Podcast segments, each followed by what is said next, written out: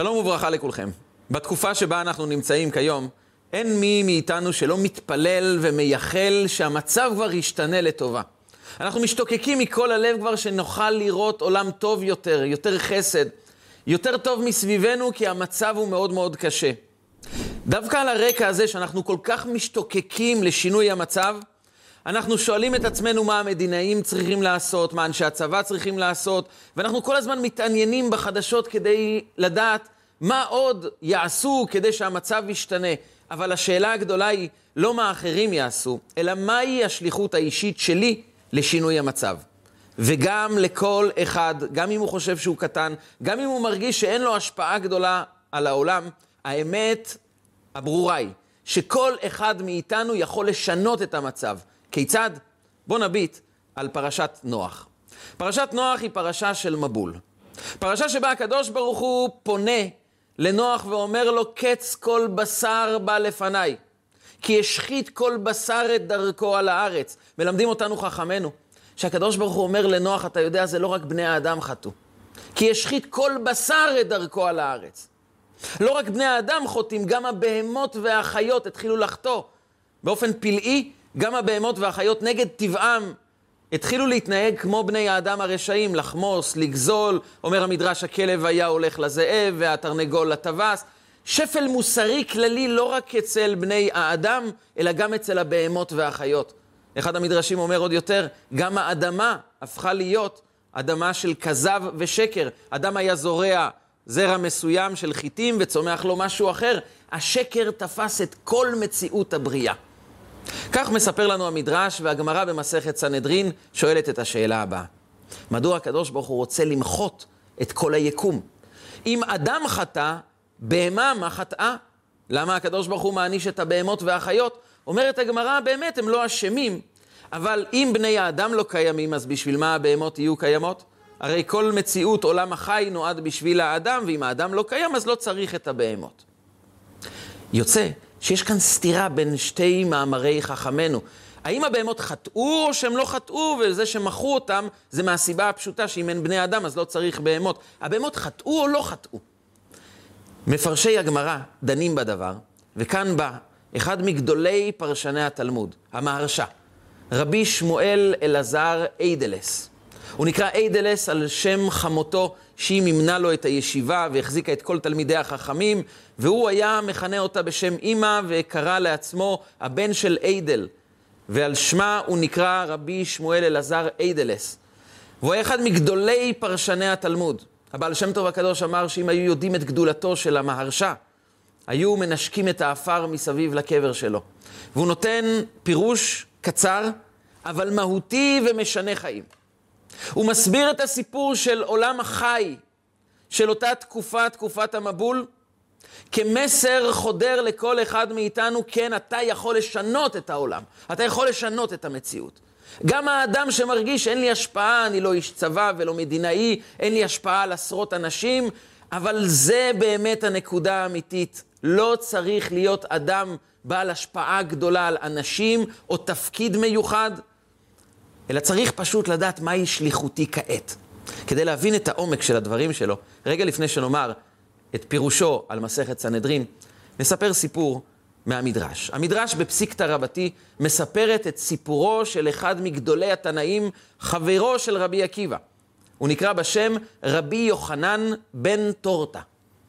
אם אנחנו מתרגמים מארמית, שמו היה רבי יוחנן בן הפרה. כאן נשאלת השאלה, למה הוא נקרא רבי יוחנן בן הפרה? וכך מספר המדרש בפסיקתא רבתי. היה יהודי אחד שהפסיד את כספו, נהיה עני, ונאלץ למכור את הפרה, פרתו האישית שהוא השתמש בה, עבד איתה את השדה, קיבל ממנה חלב, אבל הוא נאלץ להיפרד ממנה ולמכור אותו, הוא מכר לשכן הגוי שלו. השכן הגוי אחרי שבוע חוזר אליו בצעקות ואומר, איזה פרה מכרת לי? אומר לו, מה הבעיה? פרה עובדת טוב, נותנת חלב, איזה בעיה נתקלת? הוא אומר, באמת, שש ימים היא עובדת מצוין, אבל בשבת היא לא מוכנה לעבוד. הכיתי אותה, והרבצתי לה, ודחפתי אותה, וסחבתי אותה, והיא לא מוכנה לזוז. תגיד לי, איזה פרה זו? אני רוצה לבטל את העסקה. חשב אותו יהודי ואמר לו, אוקיי, אני הבנתי מה, מה הבעיה. הוא ניגש לפרה ולחש באוזנה את הדבר הבא. תראי, עד היום היית אצלי, ובתורה כתוב, למען ינוח שורך וחמורך. בשבת אדם אסור לו לעבוד וגם אסור לו להעביד את שורו וחמורו. עד היום היית אצלי ולכן לא עבדת בשבת. אבל עכשיו בעוונותיי הרבים נאלצתי למכור אותך לגוי, והוא לא חייב בשמירת השבת, אז עכשיו את צריכה לקום ולעבוד. והיא קמה והתחילה לעבוד. הגוי לא שמע מה שהוא אמר, אבל הוא ראה אותו לוחש לפרה, והפרה מיד קמה ומתחילה לעבוד גם בשבת. הוא נדהם ואמר לו, אני מוכרח שתגיד לי מה הלחש, מה הקוסמות שאמרת לה שם, מה אמרת שם, איזה... אתה, אתה מכשף, אתה אמרת מילת קסם, מה אמרת? הוא אומר לו, לא, זה מאוד פשוט. תבין, אנחנו שומרי שבת. וכשאדם שומר שבת, הוא צריך לדאוג גם שהפרה שלו לא תעבוד, והפרה התרגלה שהיא לא עובדת בשבת. הפרה שומרת שבת. אבל עכשיו הסברתי לה שבעוונותיי היא עכשיו שייכת לגוי, ועכשיו היא פטורה משמירת השבת, ולכן היא צריכה לעבוד גם בשבת. והיהודי הלך, אבל הגוי לא נרדם. והגוי התחיל לחשוב, אומר, פרה יודעת מה רוצים ממנה בעולם הזה. פרה חשה את תפקידה כאן בעולם, ואני, מה אני עסוק? רק במה אני אוכל, במה אני שותה, באיזה בגדים יש לי, איך נראה הבית שלי, איך אני מתפרנס, ולמה נשלחתי כאן לעולם, מה תפקידי? פרה יודעת טוב ממני. והוא עזב הכל, הלך והתגייר, למד תורה, והפך להיות מגדולי התנאים, רבי יוחנן בן טורטה. קראו לו בן הפרה, כי מהפרה הוא זכה להיכנס תחת כנפי השכינה. היה לו ויכוחים הלכתיים עם רבי עקיבא, וכאן נשאלת השאלה. אם ראית שהפרה שמרה שבת, למה אתה צריך להתגייר? אתה יכול להישאר גוי ולקיים שבע מצוות בני נוח, להיות גוי הגון, להתנהג כמו שהקדוש ברוך הוא רוצה ממך. מה דחף אותו דווקא להתגייר? והשאלה היותר עמוקה, פרה פטורה משמירת השבת. פרה לא צריכה לשמור שבת, מי שצריך לשמור שבת זה האדון שלה, שאסור לו להעביד אותה בשבת. היא אין לה שום עניין לשמור שבת. היא פטורה מכל דבר, זו בהמה, אין לה יצר הרע ואין לה יצר טוב. אין לה שום חובה הלכתית, זה פרה, זה עולם החי. מה פתאום הפרה החליטה שהיא שומרת שבת? למה מספרים לנו סיפור כזה? ואם זה היה סיפור יחיד, עוד מילא. במספר מקומות בתלמוד, הגמרא מספרת לנו על הבהמות של הצדיקים. סיפור אחד שמופיע במסכת שבת, מאוד דומה לסיפור של רבי יוחנן בן טורטה. רבי חנינא בן דוסה, היה לו חמור. והחמור נגנב בידי ליסטים, גנבים שגנבו לו את החמור. ביום הראשון הם נתנו לאכול לחמור, והחמור לא אוכל. ביום השני שוב ניסו לתת לו לאכול, והוא גם לא אוכל. ביום השלישי, שראו שהחמור לא אוכל, אמרו לעצמם, עוד רגע הוא ימות ויבאיש ויסריח את כל השדה שלנו, בואו נשחרר אותו. שחררו אותו והוא צעד באיטיות, תוך כדי רעב גדול, עד לביתו של רבי חנינא בן דוסה. פתאום בנו של רבי חנינא בן דוסה שומע קול ואומר לאבא שלו, אבא, יש פה קול שמאוד דומה לחמור שגנבו לנו.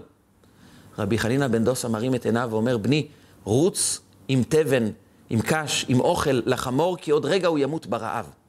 מיד רצו, האכילו את החמור, השקו אותו, והבן שאל את אבא שלו, איך אתה יודע שהוא לא אכל? אמר לו אביו, אני יודע שהליסטים, האוכל אצלם לא כשר. התבן לא מעוסר. ולכן החמור לא אכל, ולכן אמרתי לך, רוץ תביא לו אוכל.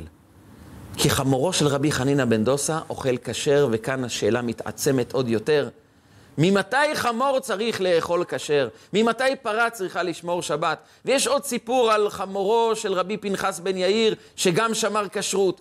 אבל למה הגמרא מספרת לנו? זה הרי יוצא מגדר הרגיל, אין לזה שום חובה הלכתית. זה סיפור מוזר. מה המסר הגדול של פרתו של אותו יהודי שממנה התגייר רבי יוחנן בן טורטה, חמורו של רבי חנינא בן דוסה? למה אנחנו זקוקים לדעת שפרה שומרת שבת וחמור שומר כשרות?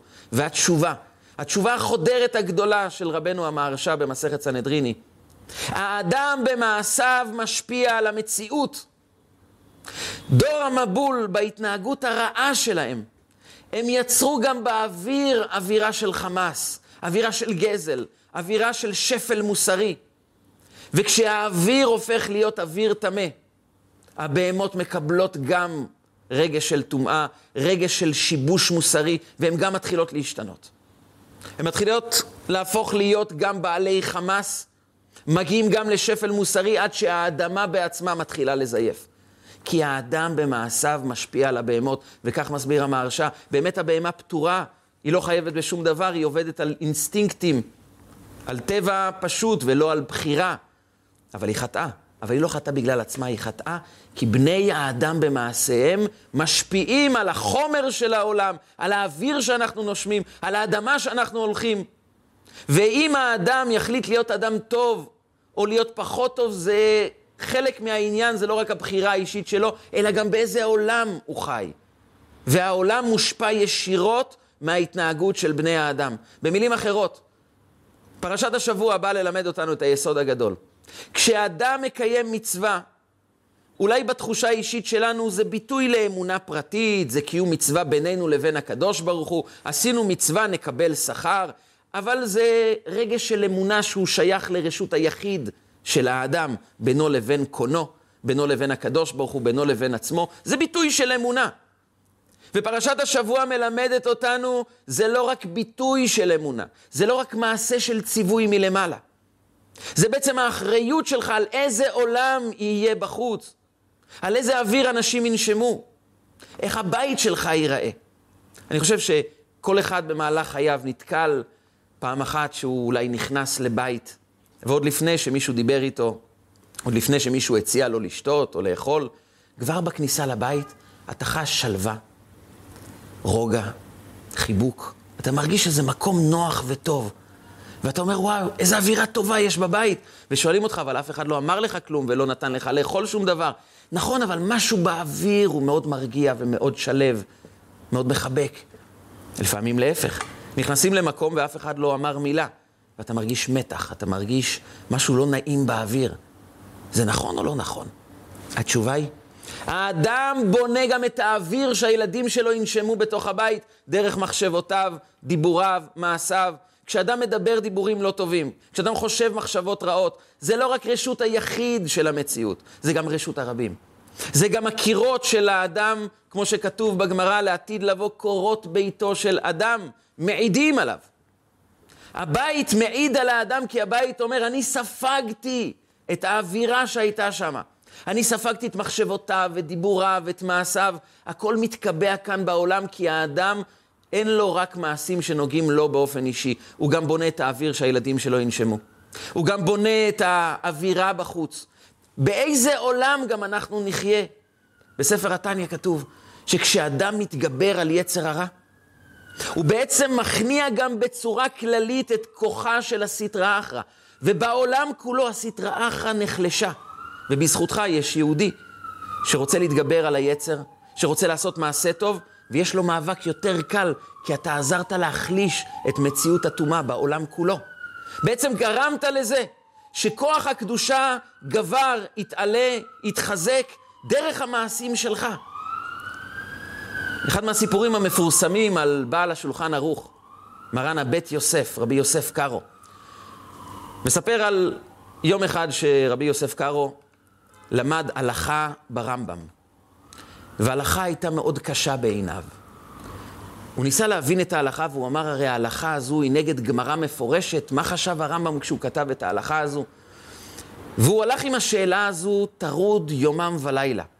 במשך ימים רבים הוא ניסה לתרץ את השאלה הזו. ואחרי הרבה יגיעה, הרבה מאמץ, הרבה עומק, הרבה לימוד, הוא סוף סוף מצא הסבר למה הייתה כוונת הרמב"ם.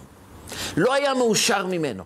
ימים רבים של יגיעה, של השתדלות, של לנסות להבין, עד שהוא חדר ופיצח את העומק של ההלכה ברמב"ם. הוא היה מאושר מאוד. הוא נכנס לבית המדרש להתכונן לתפילה, ולהפתעתו, לידו יש בחור צעיר שלומד הלכה ברמב"ם, בדיוק את אותה הלכה שאיתה הוא מתעסק כבר ימים רבים. הוא אמר לעצמו, טוב, הבחור בכלל לא יודע איזה סיפורים מתהלכים בתוך ההלכה הזו. הוא כנראה ילמד בצורה פשוטה וימשיך הלאה. אבל הוא, כמה הוא הופתע לראות או לשמוע שאותו בחור פתאום מתעורר עם השאלה שהציקה לבית יוסף במשך ימים רבים. הוא שואל את השאלה וחושב כמה שניות ונותן את התירוץ שעליו עבד הבית יוסף במשך כל כך הרבה ימים. הבית יוסף שומע שהוא שאל את השאלה, ובתוך כמה שניות הוא גם מוצא את התשובה, ומצב הרוח שלו ירד ממאה לאפס. הוא נשבר, נשבר ליבו בקרבו ואומר, איך אני התייגעתי כל כך הרבה זמן עד שמצאתי את התשובה, ונער צעיר שואל את השאלה ועונה את התשובה מיד. כאב לו הלב מאוד. הוא אמר, מה לא בסדר אצלי? איך זה שהוא מצא את התשובה כל כך מהר ואני עבדתי על זה כל כך הרבה ימים? וזכה שגילו לו משמיים את היסוד הבא. הקושייה הייתה קושייה מאוד חזקה. מעולם בעולם לא יכל אדם לתרץ את הקושייה הזו. אבל כשאתה עבדת, התאמצת, התייגעת, שברת מחיצה של סטרא אחרא, שברת העלם והסתר, ובזכות זה כעת עוד אור של תורה ירד לעולם, ומכיוון שאתה הורדת אותו לעולם, היום כל אחד יכול להשתמש בזה. עכשיו זה כבר פנוי לכולם. ברגע ששברת את המחיצה, הדלקת את האור, כולם נהנים מהאור. מי מצא את המתג להדליק את האור, זו זכותך, אתה מצאת איך להביא את האור. אבל מהרגע שהאור דולק, כולם נהנים ממנו. אותו בחור לא גדול ממך, הוא פשוט נהנה מהפירות שאתה יצרת כאן בעולם. וזה עובד גם בכיוון הטוב וגם חלילה בכיוון ההופכי. דור המבול היו דור שחטאו, והתורה באה לספר לנו, וזה מה שאומר הקדוש ברוך הוא לנוח, קץ כל בשר בא לפניי, כי השחית כל בשר את דרכו על הארץ. זה התנהגות של שפל מוסרי, של חמאס, של גזל, של אנשים שהשפיעו כבר על האוויר בעולם. שהם גם יצרו אדמה חוטאת. ולכן, הנני מביא את המבול מים על הארץ, לשחט כל בשר. שואל בעל התניא, אדמו"ר הזקן בספרו תורה אור, אם המטרה במבול זה לחסל את הרשעים, זה להעלים את הרשעים, אז למה צריכים מבול שירד במשך 40 יום? 40 יום כדי לחסל את כל הרשעים? הלוא בשניות ספורות אתה יכול לגמור את כל הסיפור. למה 40 יום? ולמה דווקא על ידי מים? והתשובה היא, המבול נקרא מי נוח. הוא נקרא מי נוח לא רק בגלל שזה מים שהגיעו בתקופתו של נוח. הוא נקרא מי נוח מהסיבה הבאה, זה מים שבאים להביא נחת לעולם. הקדוש ברוך הוא אומר, להעלים את הרשעים זה כמה שניות. אבל גם אם נעלים את הרשעים, האוויר בעולם, החומר של העולם כבר הזדהם, הוא הפך להיות טמא. כשאתם תצאו מהתיבה, איזה עולם אתם תפגשו? אני חייב לזכך את העולם, אני חייב לטהר אותו. וטהרה? טהרה זה מים. הקדוש ברוך הוא מבריאת העולם הטביע במים כוח של טהרה. המקווה שאליו נכנס אדם טמא ויוצא ממנו טהור, הוא חייב להיות בעל 40 שאה. זה כמות מסוימת של מים שכשנכנסים אליה טמאים, יוצאים ממנה טהורים. וה-40 שאה זה גם מושווה ל-40 יום שירד המבול. הקדוש ברוך הוא פשוט השרה את העולם 40 יום בתוך מים טהורים, כדי שהעולם יזדכך. לכן קוראים לזה מי נוח. זה מים שבאים להביא נחת לעולם, מנוחה לעולם, להרגיע גם את החומר של העולם, כי הרשעים זה סיפור אחד, אבל יש סיפור עמוק יותר מהרשעים. זה איזה מציאות של עולם קיימת מסביבנו. מה האוויר שאנחנו נושמים? על איזה אדמה אנחנו דורכים? וזו האחריות של כל אחד מאיתנו. כי לכל אדם, דרך מעשיו, דרך מחשבותיו, דרך דיבוריו, יש השפעה ישירה לאוויר, לאדמה, למציאות, לתחושות של העולם. והמבול בא לתאר את העולם שנפגם כתוצאה ממעשים רעים, ואז הוא אומר לנוח, צא מן התיבה ותתחיל לקדש את העולם, תתחיל לתאר את העולם. כי העולם זקוק לאנשים שלא רק מוחקים את הרשעים, שזה תפקידם של האנשים שיש להם השפעה, עם מדינאים או אנשי צבא, הם יכולים למחוק את הרשעים, אבל לטפל במקור, בשורש, בעולם עצמו, באיזה עולם אנחנו נחיה, זו אחריות אישית של כל אחד מאיתנו. כי במצווה הפרטית שאדם אוסף את ילדיו בבית וקורא איתם פרק תהילים, שאדם מתגבר על מחשבה לא טובה, שהוא מוכן להתפייס עם אדם והוא אומר, אוקיי, אני התפייסתי איתו, אבל מה שיניתי בעולם? אבל ברגע שאדם מוסיף טוב בעולם, כוחה של הסטרא אחא נחלשת. טוב יותר מתגבר בעולם, ובעולם כולו כעת יש יותר כוח של חיוב, של חסד, של קדושה, של טהרה בעולם. ואז העולם מתחיל להיות טהור, ובעולם טהור הרשעים לאט לאט מתמעטים, כי הרשעה כולה בעשן, כעשן תכלה. כי הרוע שקיים בעולם כבר מתמעט כי טיהרנו את העולם. יש מושג בגמרא, במסכת קידושין, פתגם, שמשתמשים בו חכמינו כדי לבאר הלכה בהלכות מעשר שני, הלכה שמדברת על שימוש לא נכון בכסף שנועד לקניית אוכל כשר לאכילה בירושלים, מה שנקרא מעשר שני, והתארגנה תעשייה שלמה של אנשים שמשתמשים בכסף בצורה לא נכונה. והגמרא שואלת מי אשם. בעל הכסף שקונה דברים שאסור לו לקנות עם הכסף הזה, או המוכר אשם. והגמרא אומרת, המוכר הוא זה שאשם. ושואלת הגמרא מדוע, וכאן אומרת הגמרא את המשפט הבא: לאו עכברא גנב, חורא גנב. באותה תקופה, וגם בתקופות שלנו, העכברים מסתובבים וגונבים כל מיני דברים מהמחסן. ואומרת הגמרא, האדם ההגיוני, העמוק, שרוצה לפתור בעיות, הוא מבין שהסיפור זה לא העכברים, הסיפור זה החור. אדם שרוצה לנטרל את העכברים, לא רק תופס את העכברים, אלא בעיקר שואל, מאיפה החור שהם יוצאים, שאני אוכל לסגור ולאטום את החור הזה? כי לא העכבר באמת הוא גונב. הוא מבצע את הפשע, אבל יש לו בסיס. יש לו מקום מוצא, יש לו מקום בטוח, שזה מאפשר לו לעשות את הגנבות. ולכן אתה צריך לסתום את החור עוד יותר ממה שאתה צריך לטפל בעכברים. אז יש מציאות של אנשים רעים שצריך לטפל בהם. אבל האחריות שלנו היא לסתום את החור, וזו אחריות על כל אחד ואחד. לא משנה מה התפקיד של האדם. אבל אם יש מציאות של רוע בעולם, של סבל בל יתואר, של אכזריות בלתי נתפסת, אדם צריך לשאול את עצמו לא רק איך אנחנו פותרים ומענישים את הרשעים, אלא איך מזככים את העולם. זה סיפורו העמוק של המבול. המבול בא לזכך את העולם, כי להרוג את הרשעים זה היה בכמה שניות. אבל איזה עולם נשאר פה? והאחריות שלנו זה על העולם. האחריות שלנו זה לסתום את החור. האחריות שלנו זה לדאוג שבעולם יוחדר יותר אור. והאור הזה הוא נתון לפעולה קטנה של אדם. ברגע שאדם שבר מחיצה, התגבר על היצר, נתן תוספת של השקעה בקדושה, העולם קיבל עכשיו קדושה יותר גדולה. הרוחניות של אדם זה לא רשות היחיד, כמו שהמעשים הרעים שלו זה לא רשות היחיד. כל ישראל הרעיבים זה בזה, זה אומר שכאשר אתה מתגבר על היצר, משהו כללי בעם ישראל עכשיו נהיה טוב יותר, ונותן אפשרות לעוד אנשים לעשות טוב יותר כאן בעולם, כי התרבה כוחה של הקדושה, כוחה של הטהרה. ולא צריך בשביל זה לצאת לרחובות ולאסוף מיליוני אנשים. מספיק להיות בבית ולהיות טוב יותר. אז אתה מזכך את העולם.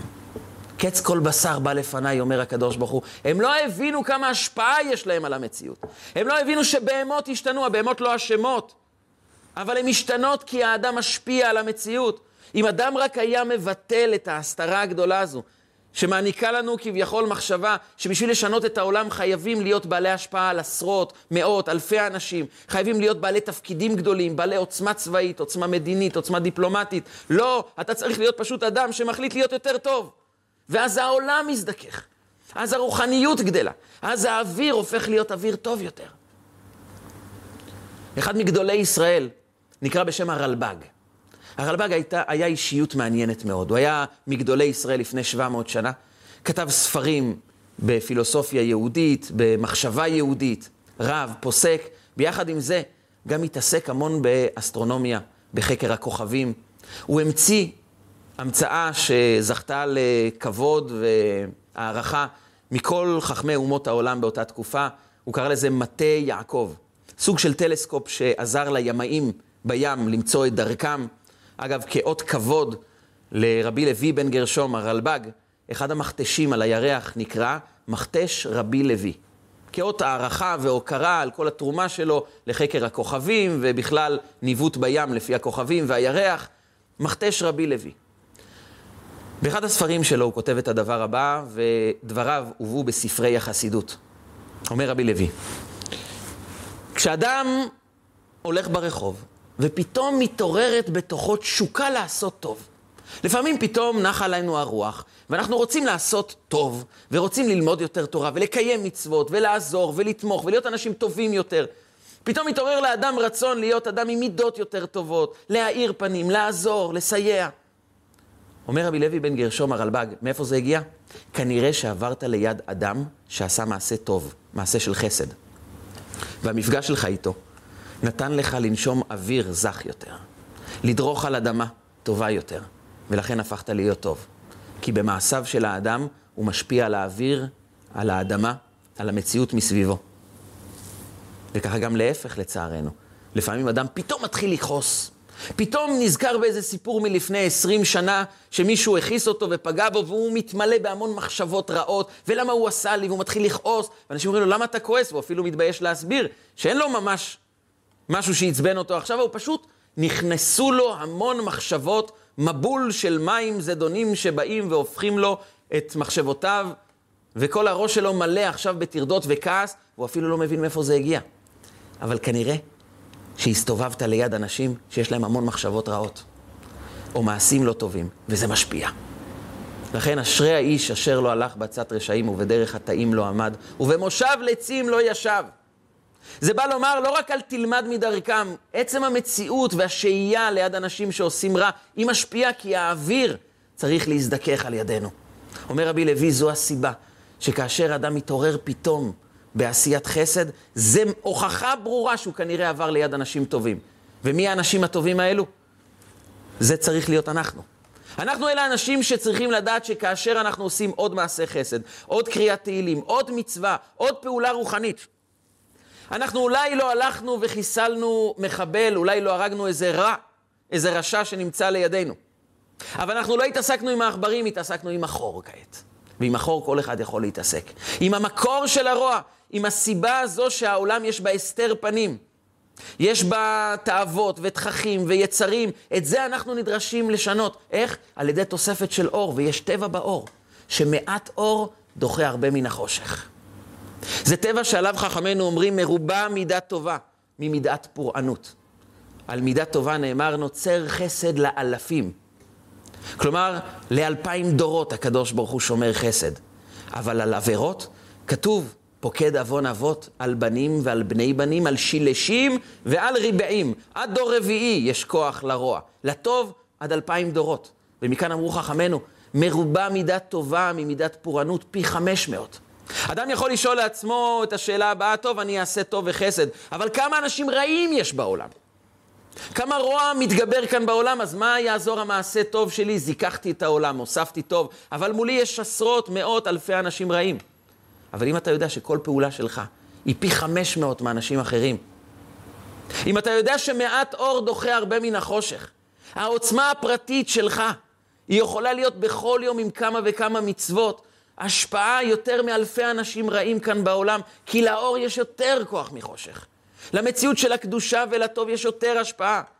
כל מה שחסר זה להבין שאנחנו יכולים לשנות את מהלך ההיסטוריה. אנחנו יכולים להשפיע על המציאות. על זה הגמרא טרחה וסיפרה לנו על פרתו של אותו יהודי שרבי יוחנן בן תורתא השתנה, כי הוא אמר אם פרה יכולה להיות מושפעת מטוב, אז אם אני יכול לעשות טוב, מה אני נשאר במקום? הלך והתגייר, למד תורה והפך להיות אחד מגדולי התנאים בתקופתו של רבי עקיבא. כי הוא אומר, אני רוצה להשפיע. אני מבין שדרך התורה יש לי אנרגיה אלוקית, כוח אלוקי עוצמתי, שאני יכול לשנות את המציאות, אז למה אני מחכה? פשוט להתחיל להשפיע על המציאות. וחמורו של רבי חנינא בן דוסה לימד אותנו שכשאתה קדוש, הבית שלך קדוש. האוויר שהילדים שלך נושמים הוא קדוש. האנשים שייכנסו לבית יקבלו קדושה. אתה לא צריך להיות נואם גדול ואתה לא צריך להיות בעל השפעה גדולה, אתה צריך פשוט לייצר אוויר קדוש, מקום רוחני טוב יותר בעולם. והרבה אנשים ייהנו מהמקום הזה, בזכות המעשה שלך. אולי אתה לא תדע, אבל על זה אומרת הגמרא במסכת חגיגה. צדיקים נוחלים חלקם וחלק חברם בגן עדן.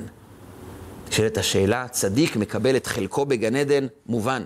למה הוא מקבל את חלק חברו בגן עדן? והרשעים, נאמר עליהם, מקבלים את חלקם בגיהנום וחלק חברם בגיהנום. למה צדיק מקבל את חלק חברו ולמה רשע צריך להיענש בגיהנום של חברו? אחד ממפרשי התורה, בעל בית הלוי, מסביר דבר מעניין. הוא אומר את הדבר הבא: כשאדם עשה מצווה, לפי היסוד שהבנו שיש לך השפעה על המציאות, על האוויר, על האנרגיה בעולם, על איך אנשים יתמודדו מול הרוע, על כמה כוחות יהיה לאנשים לעשות טוב יותר. במעשה טוב שלך קיבלת את הגן עדן, שכר עבורך. אבל בזכותך עוד הרבה אנשים עשו מצוות. נהיה יותר טוב בעולם. יש יותר טהרה, צדקות, חסד. אנשים פעלו טוב יותר בעולם. את החלק של גן עדן שלהם, גם אתה זוכה לזה, כי זה גם מגיע בזכותך. וגם אדם שחוטא. הרי בגלל החטאים שלו הוא חיזק את הכוח של הסטרא אחא, של הטומאה. אז עוד אנשים נפלו, וזה נזקף לחובתו של אותו אדם שחטא. אם אדם מבין כמה השפעה יש לו על המציאות, במקום להיות עסוק כל היום במה המדינאי צריך לעשות, ומה אנשי הצבא צריכים לעשות, ואיפה נכון לתקוף, ומה נכון לעשות, ובשמיעת חדשות בלי הפסקה, אדם פתאום מבין שהכוח נמצא בידיים שלו, אני יכול לשנות את המציאות בשורשה, את המקור, אולי לא לטפל בעכברים, אבל לטפל בחור, לטפל במקור של כל הרוע שקיים בעולם, דרך המצווה שלנו. המיקוד חייב לעבור להבנה שפעולה רוחנית קטנה שלנו יכולה לשנות מהלכים שלמים כי היא יוצרת אוויר אחר, קדושה אחרת, מציאות אחרת של טוב, והטוב הזה יכול לבוא ולהדביק עוד אלפי אנשים בעולם כולו. המחשה לכך, נתן רבי חיים מבריסק באחד מהפעמים שניגש לישיבתו, אדם מכובד, אדם עשיר, שרצה לפגוש את רבי חיים מבריסק, שהיה מגדולי הפוסקים בדור שלפני השואה, תלמיד חכם גדול, ראש ישיבה מפורסם. ובדיוק ברגעים שבא אותו העשיר לפגוש את רבי חיים מבריסק, הוא היה עסוק בנתינת שיעור מיוחד לתלמידים המובחרים של הישיבה שלו. ישיבתו הייתה ישיבה שהתקבלו אליה רק תלמידים מצוינים, ובתוך הישיבה הייתה כיתה של תלמידי חכמים מופלגים, והוא נתן להם שיעור מעמיק פעם בשבוע. ובדיוק במהלך השיעור הגיע אותו עשיר ורצה לפגוש את רבי חיים מבריסק. ניגש המזכיר לרב ואמר לו, כבוד הרב, אם אפשר לעצור כמה דקות, יש אדם מאוד מכובד שרוצה לדבר עם כבוד הרב. הרב אמר לו, בשום פנים ואופן. אמר לו, זה אדם מאוד חשוב, זה אדם שגם תורם לישיבה, אולי אפשר להפסיק כמה דקות. אמר לו, בשום פנים ואופן. והמשיך בשיעור. העשיר חיכה בצד. ובסיום השיעור, כשניגש אליו רבי חיים מבריסק, אמר לו העשיר, רבי, אני רוצה לשאול שאלה. תראה, אם היית מוסר שיעור לאנשים שאם אתה תפסיק את השיעור הם לא ילמדו תורה, אני מבין, זה ביטול תורה ואסור לבטל תורה. אבל מדובר בתלמידי חכמים מופלגים, אם אתה תעצור את השיעור הם ודאי ימשיכו ללמוד. למה לא יכלת לעצור לכמה דקות? חייך רבי חיים ואמר לו, הם היו ממשיכים ללמוד. האם הם היו ממשיכים באותו עומק כמו שהיה להם בזמן השיעור? הוא אומר לו, לא, אבל תראה, זה היה יורד מ-100% ל-98%. הוא אומר לו, השתי אחוז האלו הם מאוד חשובים, אתה יודע למה? כי אם הם יורידו 2% מלימוד התורה שלהם, אז אנשים שלומדים ברמה של 90% גם יורידו מעט. אז אדם שלומד דף ליום, ילמד חצי דף. ואדם שלומד רק פסוק ביום, יפסיק ללמוד את הפסוק. ואם אדם לומד פעם בשבוע, הוא כנראה יוריד גם את השיעור החד-שבועי שלו. ואם אדם ניגש ללימוד פעם בחודש, עכשיו הכוח הכללי של הקדושה עוד ירד, אז הוא את הלימוד פעם בחודש גם לא יעשה. ואדם שרוצה לשמור שבת ומתלבט, לשמור את השבת או לא לשמור את השבת, יש לו פחות כוח רוחני לשמור על השבת. וזה ממשיך הלאה. המשיך איתו רבי חיים. יכול להיות שיש יהודי שבאמת מתלבט להתחתן עם גויה, להתבולל, או להישאר ולהקים משפחה יהודית, ואז הוא מקבל את ההחלטה להתחתן עם הגויה, כי יש לו פחות כוח רוחני. אז תגיד לי, בגלל שאתה לא יכול לחכות כמה דקות, לכן יהודי יתחתן עם גויה? אומר לו, רבי, עד כדי כך? אומר לו, עד כדי כך. כל אדם יש לו אחריות כללית על המציאות. כשאתה עושה פעולה רוחנית גבוהה יותר, נתת כוח לקדושה הכללית בעולם, וכל יהודי עכשיו יכול ליהנות מהדבר הזה. הרבי הרש"ב, הרבי החמישי של חב"ד, שמע את הסיפור הזה ואמר, זה סדר השתלשלות כל כך מדויק. כי כל אדם יש לו השפעה, כל ישראל ערבים זה בזה. זה בעצם שכל פעולה שלי משפיעה כללית על העם. אדם שמבין את זה, במקום להיות עסוק בחדשות, הוא עסוק ביצירה של טוב, בהגברת הקדושה. פתאום אדם מבין, אומר לילדיו, אתם יודעים, התהילים שאנחנו אומרים, המצווה שאנחנו מזכים עוד יהודי אחד, או שאנחנו מתגברים על היצר, עוד פעולה רוחנית גבוהה יותר, זה שינוי כללי במציאות של העולם. וזה המסר הגדול. של המבול. המבול בא לזכך את העולם. והקדוש ברוך הוא אומר לו, הנני משחיתם את הארץ. כל הארץ צריכה לקבל השחתה ומבול והתחלה מחדש. כי הארץ הושפעה יותר מדי מסטרה אחת. אבל אתה נוח, תזכור, אתה תצא מהטבע. ולא רק תהיה אדם טוב, תשפיע בעולם מציאות של טוב. אתה תבנה עולם טהור יותר, קדוש יותר. הפעולה הקטנה שלך משנה מציאות. אני רוצה לשתף אתכם. בסיפור אישי שהיה לי כשהייתי בבית הספר. יום אחד נכנס אלינו מורה שבדרך כלל לא לימד אותנו. והוא התחיל לדבר מהלב. והוא שאל אותנו את השאלה הבאה. תגידו לי, תלמידים יקרים, כשמשיח יבוא והגאולה כבר תהיה בעולם, נחיה בעולם של טוב, תהיה סעודה גדולה. דוד המלך יזמר ומשה רבנו יגיד דברי תורה וכולנו נראה את המשיח. אני רוצה לשאול אתכם, מי ישב ליד משיח? מי ישב? משה רבנו יישב, דוד המלך. וכל צדיק, או אחד מהאבות או האימהות שהזכרנו, המורה אומר לא. מי שישב ליד משיח, אני רוצה לגלות לכם. זה לא יהיה משה רבנו, לא אהרון הכהן, לא דוד המלך, גם לא אברהם, יצחק ויעקב. מי שישב ליד משיח, זה אחד מהכיתה פה. אתם יודעים למה? כי כל עם ישראל עובד בלהרבות טוב, אבל הרמב"ם כתב שלעולם יראה אדם את עצמו ואת העולם כולו, כאילו חציו זכאי וחציו חייב. עשה מצווה אחת, הכריע את כל העולם כולו לכף זכות, וגרם להם תשועה והצלה. הסיפור הגדול של הגאולה, אומר הרמב"ם, הוא סיפורו של אדם בודד שקיבל אחריות על עוד מצווה אחת. ובזה הוא שינה את כל מהלך ההיסטוריה והכריע את העולם כולו לכף זכות וגרם להם תשועה והצלה. ואני רוצה לגלות לכם, תלמידים יקרים, שאותו אדם נמצא כאן בכיתה, זה אחד מכם, שיעשה את הפעולה האחרונה, שתביא את הגאולה. והוא זה שיזכה לשבת ליד משיח, כי משיח יאמר לכולם, כולכם הייתם טובים, הייתם נפלאים, אבל הוא השלים את העבודה. מי יהיה אותו אחד? תלמידים יקרים, זה תלוי רק בכם. הגאולה תלויה בפעולה אחת קטנה שלנו, שתשנה את המציאות ותביא לנו את משיח צדקנו בגאולה שלמה, שתבוא אלינו במהרה בימינו, אמן ואמן.